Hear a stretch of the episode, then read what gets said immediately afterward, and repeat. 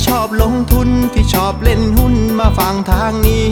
ตลาดวายพอดแคสต์เขามี ข้อมูลดีดีเล่าเข้าใจง่าย อย่าลืมกดแชร์กดไลค์กด Subscribe กดกระดิ่งด้วยนะ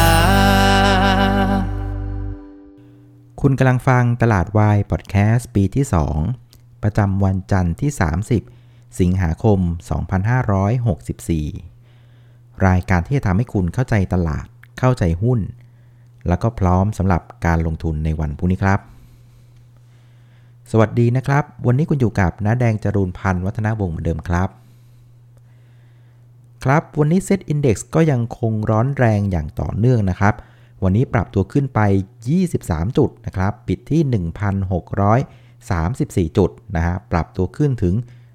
1.4%นะครับ ซึ่งเป็นภาพเดียวกับในท้ายสัปดาห์ที่ผ่านมานะครับ ก็คือเป็นภาพที่ตลาดหุ้นไทยเนี่ย outperform จากเพื่อนๆ ในเอเชียนะครับ วันนี้เอเชียโดยเฉลี่ยปรับตัวขึ้น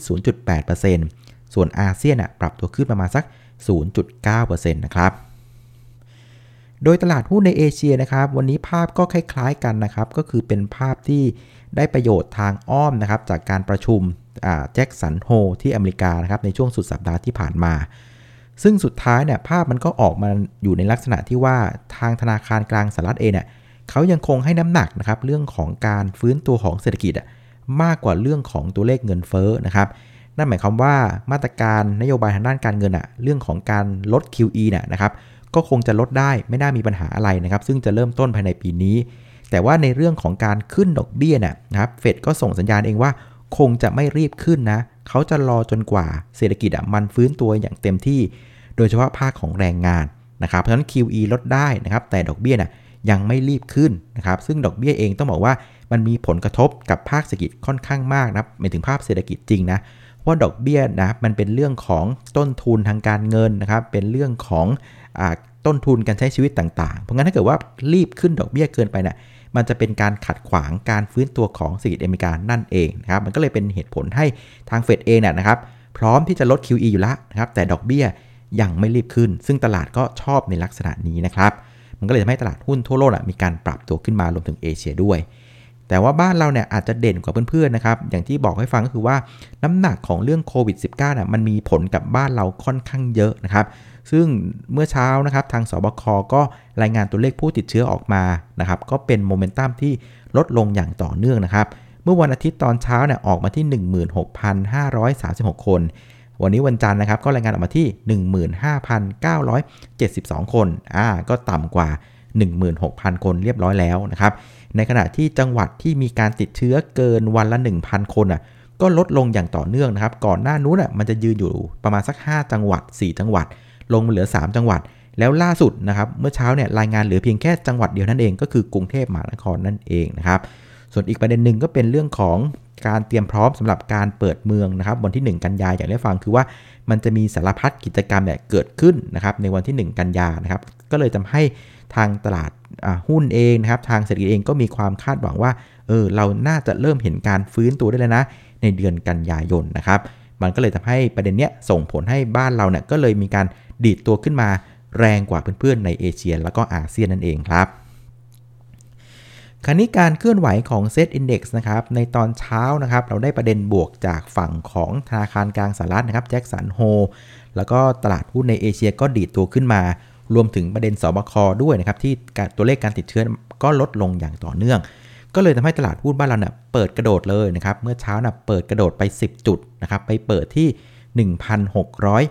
1,621 จุดนะครับ แล้วก็ไซด์เวย์อย่างต่อเนื่องนะครับ แล้วก็ไปปิดที่ด้านบนเลย 1,634 จุดนะครับ ข้อสังเกตของวันนี้นะครับก็ยังคงเป็นภาพคล้ายๆ กับวันพฤหัสวันศุกร์นะ คือเป็นจังหวะที่แรงซื้อนะ่ะค่อนข้างมาอย่างสม่ำเสมอแล้วก็มาแบบต่อเนื่องนะครับ ซึ่งอันนี้มันอาจจะสะท้อนได้ได้ว่ามันเป็นเรื่องของโครงสร้างการขึ้นที่ดีนะครับ อย่างที่เล่าให้ฟังเมื่อ episode ที่ผ่านมานะ่ะโครงสร้างการขึ้นรอบนี้คือมาทั้งฝรั่งมาทั้งกองทุนนะครับแล้วมันเป็นจังหวะที่มันผ่านพันหกมาด้วยเนี่ย มันก็เป็นน้ำหนักที่ค่อนข้างดีนะ มันก็เลยทำให้การขึ้นในรอบนี้ดูจะค่อนข้างภาษาหุ้นเรียกว่า healthy นะ ภาษาไทยคือแบบว่าดูสมบูรณ์แบบอะสมบูรณ์อะขึ้นแบบดีๆนะนะครับ ก็เลยเป็นภาพในลักษณะนี้ คราวนี้พอไปเจาะในภาพตลาดอะมันก็จะเห็นว่าการปรับตัวขึ้นอะก็ยังคงเกาะกลุ่มอยู่ในหุ้นเซ็ต50นะ วันนี้เข้าไปดูเซ็ต50เนี่ยปรับตัวขึ้น 1.5%นะครับ แล้วก็มีหุ้นน่ะที่ปรับตัวขึ้นถึง 30 37 ตัวนะครับ ปรับตัวลงเพียงแค่ 5 ตัว แล้วก็ไม่เปลี่ยนแปลง 8 ตัวมันก็เห็นว่าหน้าหุ้นส่วนใหญ่ยังเกาะอยู่ในหุ้นขนาดใหญ่ แทบจะทั้งสิ้นเลยนะครับ มาดูหุ้นที่ผลักดันตลาดในเชิงบวกนะครับ มันก็ยังเป็นกลุ่มเดิมๆนะ อย่างที่ไล่ฟังคือว่าช่วงนี้มันจะเป็นช่วงของ sector rotation ระหว่างหุ้นใหญ่กับหุ้นใหญ่นะ มันก็จะวนผัดกันขึ้นนะครับ วันนี้กลุ่มที่เด่นที่สุดก็จะเป็นกลุ่มพลังงานนะครับ ปตทเนี่ยดันตลาดได้ 2.5 นะครับจุด Gulf Energy ดันได้ 1.8 นะครับ สอพอดันได้ 1.7 นะ โอ้โห 3 ตัวเนี้ยก็ดันตลาดได้หลายจุดเลยทีเดียวนะครับ มันก็มีประเด็นเสริมเข้ามาก็คือเรื่องของที่อเมริกานะครับ ช่วงนี้ก็มีเรื่องของพายุเฮอริเคนนะ ก็บุกถล่มเข้ามาที่อเมริกาแล้วเขาบอกว่าชื่อว่าไอดามีความรุนแรงระดับ 4 นะครับ ซึ่งเขาบอกว่าอันเนี้ยมันก็เข้าไปฟาดฟันในพวกของแท่นขุดเจาะน้ำมันต่างๆ อันเนี้ยมันก็จะทำให้อุปทานการผลิตน้ำมันอะมันจะหายไปชั่วคราวนะครับ มันก็เลยทำให้ราคาน้ำมันดิบเมื่อวันศุกร์เนี่ยมันก็ปรับตัวขึ้นมาประมาณสัก 2%ก็เป็นปัจจัยที่หนุนให้กับกลุ่มของพลังงานในวันนี้นะครับ ส่วนอีกกลุ่มหนึ่งก็จะเป็นกลุ่มค้าปลีกก็เป็นกลุ่มใหญ่เช่นกันนะครับ ซึ่งเป็นกลุ่มที่มีความสัมพันธ์เกี่ยวกับเรื่องของการเปิดเมืองด้วย แล้วก็เป็นกลุ่มที่นักทุนต่างชาติ เรียกว่าใช้เป็น proxy ของการบริโภคของบ้านเราด้วยนะครับ วันนี้ที่เด่นที่สุดก็จะเป็นตัวของ CPO นะครับ ปรับตัวขึ้นถึง 3% ส่วนอีกกลุ่มหนึ่งก็จะเป็นกลุ่มขนส่งนะครับ อันนี้ก็ยังคงเกี่ยวกับเรื่องของการเปิดเมืองเช่นกันนะครับ วันนี้ LT ปรับตัวขึ้น 1.6%ที่เหลือเนี่ยก็จะเป็นกลุ่มของอสายการบินนะครับ AAV นะครับ บางกอกแอเวย์นะครับ วันที่ 1 กันยาก็จะกลับมาให้บริการแล้วนะครับ รวมถึงรถไฟฟ้าด้วยนะครับ ทั้งใต้ดินบนดินนะครับ BTS กับ BM ก็ปรับตัวขึ้นเช่นกันนะครับ ส่วนหุ้นที่กดตลาดในเชิงลบวันนี้นะครับ ถ้าเป็นหุ้นใหญ่เนี่ยมันจะมีอยู่ตัวหนึ่งก็คือตัวของ KCE ซึ่งค่อนข้างแปลกนะ วันนี้ KCE เนี่ยปรับตัวลงถึง 2.5%ซึ่งผมเข้าไปดูใน IAA Consensus นะ ปรากฏว่านักวิเคราะห์ทั้งตลาดเลยแล้วกันนะครับ 16 ท่านเนี่ยให้คำแนะนำซื้อหมดเลยนะครับ เป็นเอกฉันเออแต่ KCE ปรับตัวลงอยู่คนเดียวเลย ในขณะที่ตัวอย่าง Delta นะครับแล้วก็ HANA วันนี้ไม่ลงนะ ปรับตัวขึ้นด้วยซ้ำไป เพราะฉะนั้นประเด็นที่เรื่องว่าค่าเงินบาทที่แข็งค่าในช่วงนี้คงไม่ใช่ประเด็นนี้แหละ เพราะขนาดเดลต้ากับ Hana มันยังปรับขึ้นใช่ไหม KCE ปรับลงอยู่คนเดียวนะครับ ก็พยายามหาเหตุผลนะ อะไรมันคือเหตุที่ทำให้ KCE เนี่ยลงอยู่คนเดียวนะครับ พอเข้าไปดูกราฟเนี่ยผมว่ามันก็อาจจะเป็นไปได้นะ ด้วยความที่ว่ามันเป็นหุ้นที่ consensus call อะคือเป็นเอกฉันท์ call ซื้อกันหมดนึกออกไหมเพราะฉะนั้นกองทุนอะก็มีต้นทุนต่ำๆกันหมดแล้ว แล้วหุ้นมันก็วิ่งมาอยู่โซนบนด้วยนะครับในขณะที่ราคาเหมาะสมด้วยเฉลี่ยนะมันก็อยู่ประมาณสัก 90 กว่าบาทนะมันก็เรียกว่าใกล้นะครับราคาเหมาะสมกันเข้าไปพอสมควรแล้วนะครับ มันก็อาจจะทำให้กองทุนนะ่ะก็ต้องหาเงินนะครับเอาไปลงทุนในหุ้นที่อยู่โซนล่าง ก็เป็นไปได้ว่าอาจจะเป็นภาพของการขายทำกำไรที่ด้านบนนะแล้วก็เอาเงินไปเล่นกลุ่มอย่างพวกของพลังงานค้าปลีก หรือแม้แต่กลุ่มขนส่งก็ตามนะครับ เพราะฉะนั้นสรุปหน้าหุ้นวันนี้นะครับตลาดเนี่ยมันยังเป็นภาพของการเล่นเป็นลักษณะของ sector rotation เฉพาะหุ้นที่เป็น Big Cap ที่อยู่โซนล่าง แล้วก็เป็นหุ้นที่เกี่ยวเนื่องกับการเปิดเมืองนะครับ มันก็จะหมุนวนหุ้นกลุ่มนี้วนไปเรื่อยๆนะครับ แต่ว่ามันก็ทำให้ตลาดหุ้นอะมันก็ขยับขึ้นขยับขึ้นนะครับ วันนี้กลุ่มนี้ขายอีก2อสวันกลับมาซื้อใหม่เงี้ยมันก็จะดันให้ยก low ขึ้นไปเรื่อยๆ ตลาดหุ้นมันก็เลยเป็นภาพของการปรับตัวขึ้นนะครับ ส่วนกลุ่มที่ตลาดดูจะเริ่มลดน้ำหนักลงนะครับ มันก็จะเป็นหุ้นที่คล้ายๆกับ KCE ในลักษณะนี้ฮะ คือเป็นลักษณะที่ consensus call คือซื้อกันมาทั้งตลาดละ ทุกคนนั่งทับกำไรกันหมดนะครับ แล้วก็ในช็อตถัดไปเนี่ยอาจจะไม่ได้ประโยชน์มากมายนัก เกี่ยวกับเรื่องของการเปิดเมืองละ ก็จะเป็นจุดของการขายทำรายการสำหรับหุ้นที่เป็นในลักษณะนี้นะครับคราวนี้มาดูผู้เล่นในตลาดกันบ้างนะครับ ฝรั่งกับกองทุนหยุดหรือยังคำตอบว่าคือยังไม่หยุดนะครับ วันนี้นักทุนต่างชาติเนี่ยนะครับซื้อไปอีก 2,000 กับอีก 68 ล้านบาทนะครับก็ซื้อติดต่อกัน 2 วันละ รวมกันก็ประมาณ 8,000 ล้านบาท ส่วนนักทุนสถาบันในประเทศนะครับก็ซื้อติดต่อกันเป็นวันที่ 2 เช่นกันนะครับวันนี้ซื้อไปทั้งสิ้น 1,615 ล้านบาท รวม 2 วันน่ยก็ซื้อไป 3,000พราะฉะนั้นรวมมูลค่าตั้งแต่วันศุกร์นะครับแล้วก็วันจันทร์เนี่ยนะครับฝรั่งกับกองทุนน่ะจับมือกันซื้อหุ้นไทยไปแล้วทั้งสิ้นสุดที่นะประมาณสัก 11,000 ล้านบาทนะครับภายในเวลา 2 วันเท่านั้นเองนะครับเพราะฉะนั้นพฤติกรรมของทั้งคู่น่ะมันก็เป็นพฤติกรรมเดิมๆนะคือเป็นลักษณะที่การเอาโพซิชันนะครับหุ้นที่ตัวเองเคยลดน้ำหนักเนี่ยเอากลับคืนมานะครับเพราะฉะนั้นก็เลยต้องมีการขายหุ้นด้านบนบ้าง แล้วก็เอาเงินมาซื้อหุ้นที่เขาเคยลดโพซิชันไปนะครับส่วนมูลค่าการซื้อขายวันนี้นะครับก็อยู่ที่ 117,383 ล้านบาทนะครับก็ ถือว่าเป็นการปรับตัวขึ้นพร้อมกับวอลุ่มนะที่เพิ่มขึ้นถึง 23%เทียบกับวันศุกร์นะครับ สุดท้ายนะครับมาสู่ประเด็นที่จะส่งผลต่อตลาดหุ้นบ้านเราในวันพรุ่งนี้นะครับ ก็คิดว่าน่าจะมีอยู่ประมาณสัก 3 ประเด็นนะฮะประเด็นที่ 1 ก็คือประเด็นเรื่องของโควิด -19 นะครับอย่างที่เล่าให้ฟังหลายครั้งว่าตอนนี้นะครับ ประเด็นที่มันจะส่งผลต่อทิศทางหรือว่า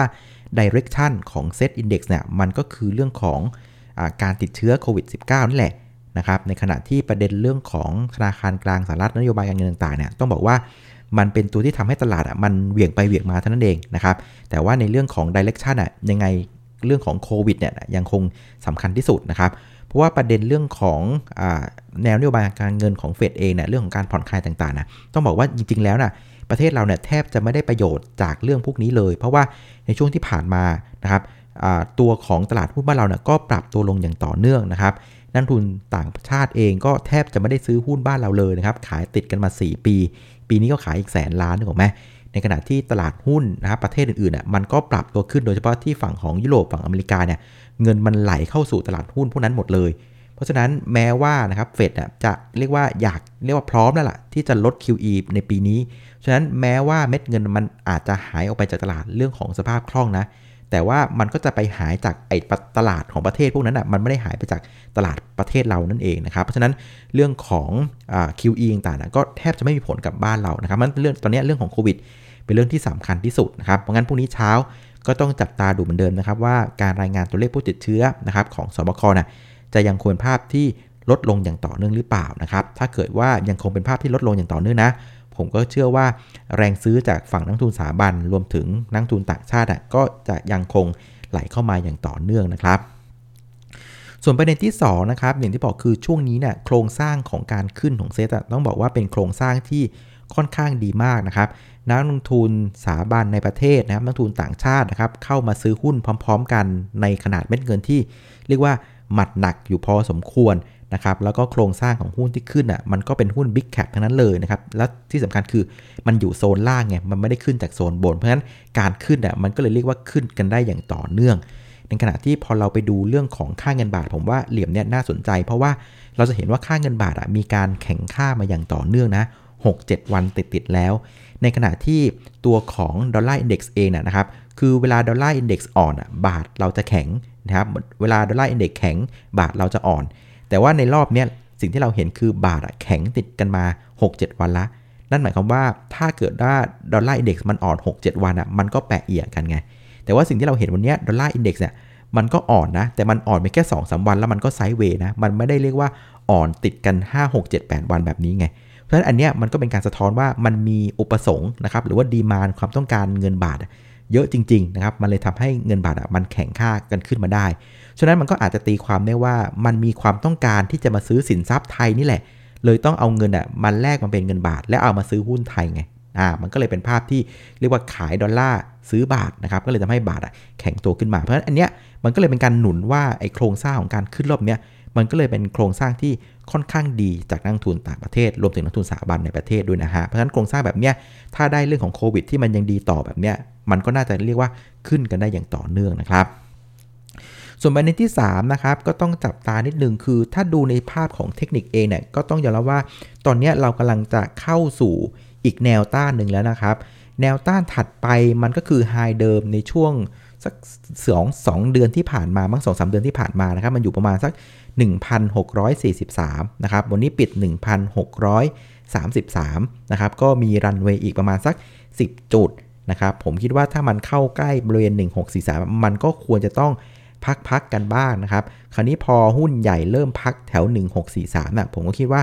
มันก็น่าจะถึงเวลาของหุ้นแถว 2 แล้วล่ะนะครับหลังจากหุ้นในเซ็ต50มันพาตลาดมาได้แล้วงั้นหุ้นแถว 2 ที่เป็นลักษณะที่อาจจะมีความสัมพันธ์เกี่ยวเนื่องนะครับทางอ้อมกับเรื่องของการเปิดเมืองบ้างนะครับเช่นเรื่องของกลุ่มร้านอาหาร กลุ่มพวกสื่อบันเทิง อะไรพวกนี้นะก็น่าจะเป็นอีกกลุ่มหนึ่งที่น่าจะถูกหยิบวนมาเล่นได้นะครับ ตอนที่เซตมันไปเข้ากับแนวต้านสำคัญอีกรอบหนึ่งนะครับ ส่วนหุ้นขนาดกลางขนาดเล็กเองหลังจากเรียกว่าเหงากันมา น่าจะเรียกว่าอาทิตย์กว่าๆเกือบ 2 อาทิตย์แล้วนะ บริเวณ 1643 ก็อาจจะเป็นจุดที่หุ้นหลุดเหล่านี้อาจจะถูกหยิบมาเล่นได้อีกรอบหนึ่งเช่นกันนะครับเอาละวันนี้ก็ประมาณนี้ละกันนะครับสำหรับรายการตลาดวายพอดแคสต์นะครับขอบคุณอีกครั้งสำหรับการติดตามกดไลค์กดแชร์รวมถึงแนะนำรายการให้นะครับ วันนี้ขออนุญาตลาไปก่อน เจอกันอีกทีวันพรุ่งนี้ช่วงเย็นๆครับ สวัสดีครับ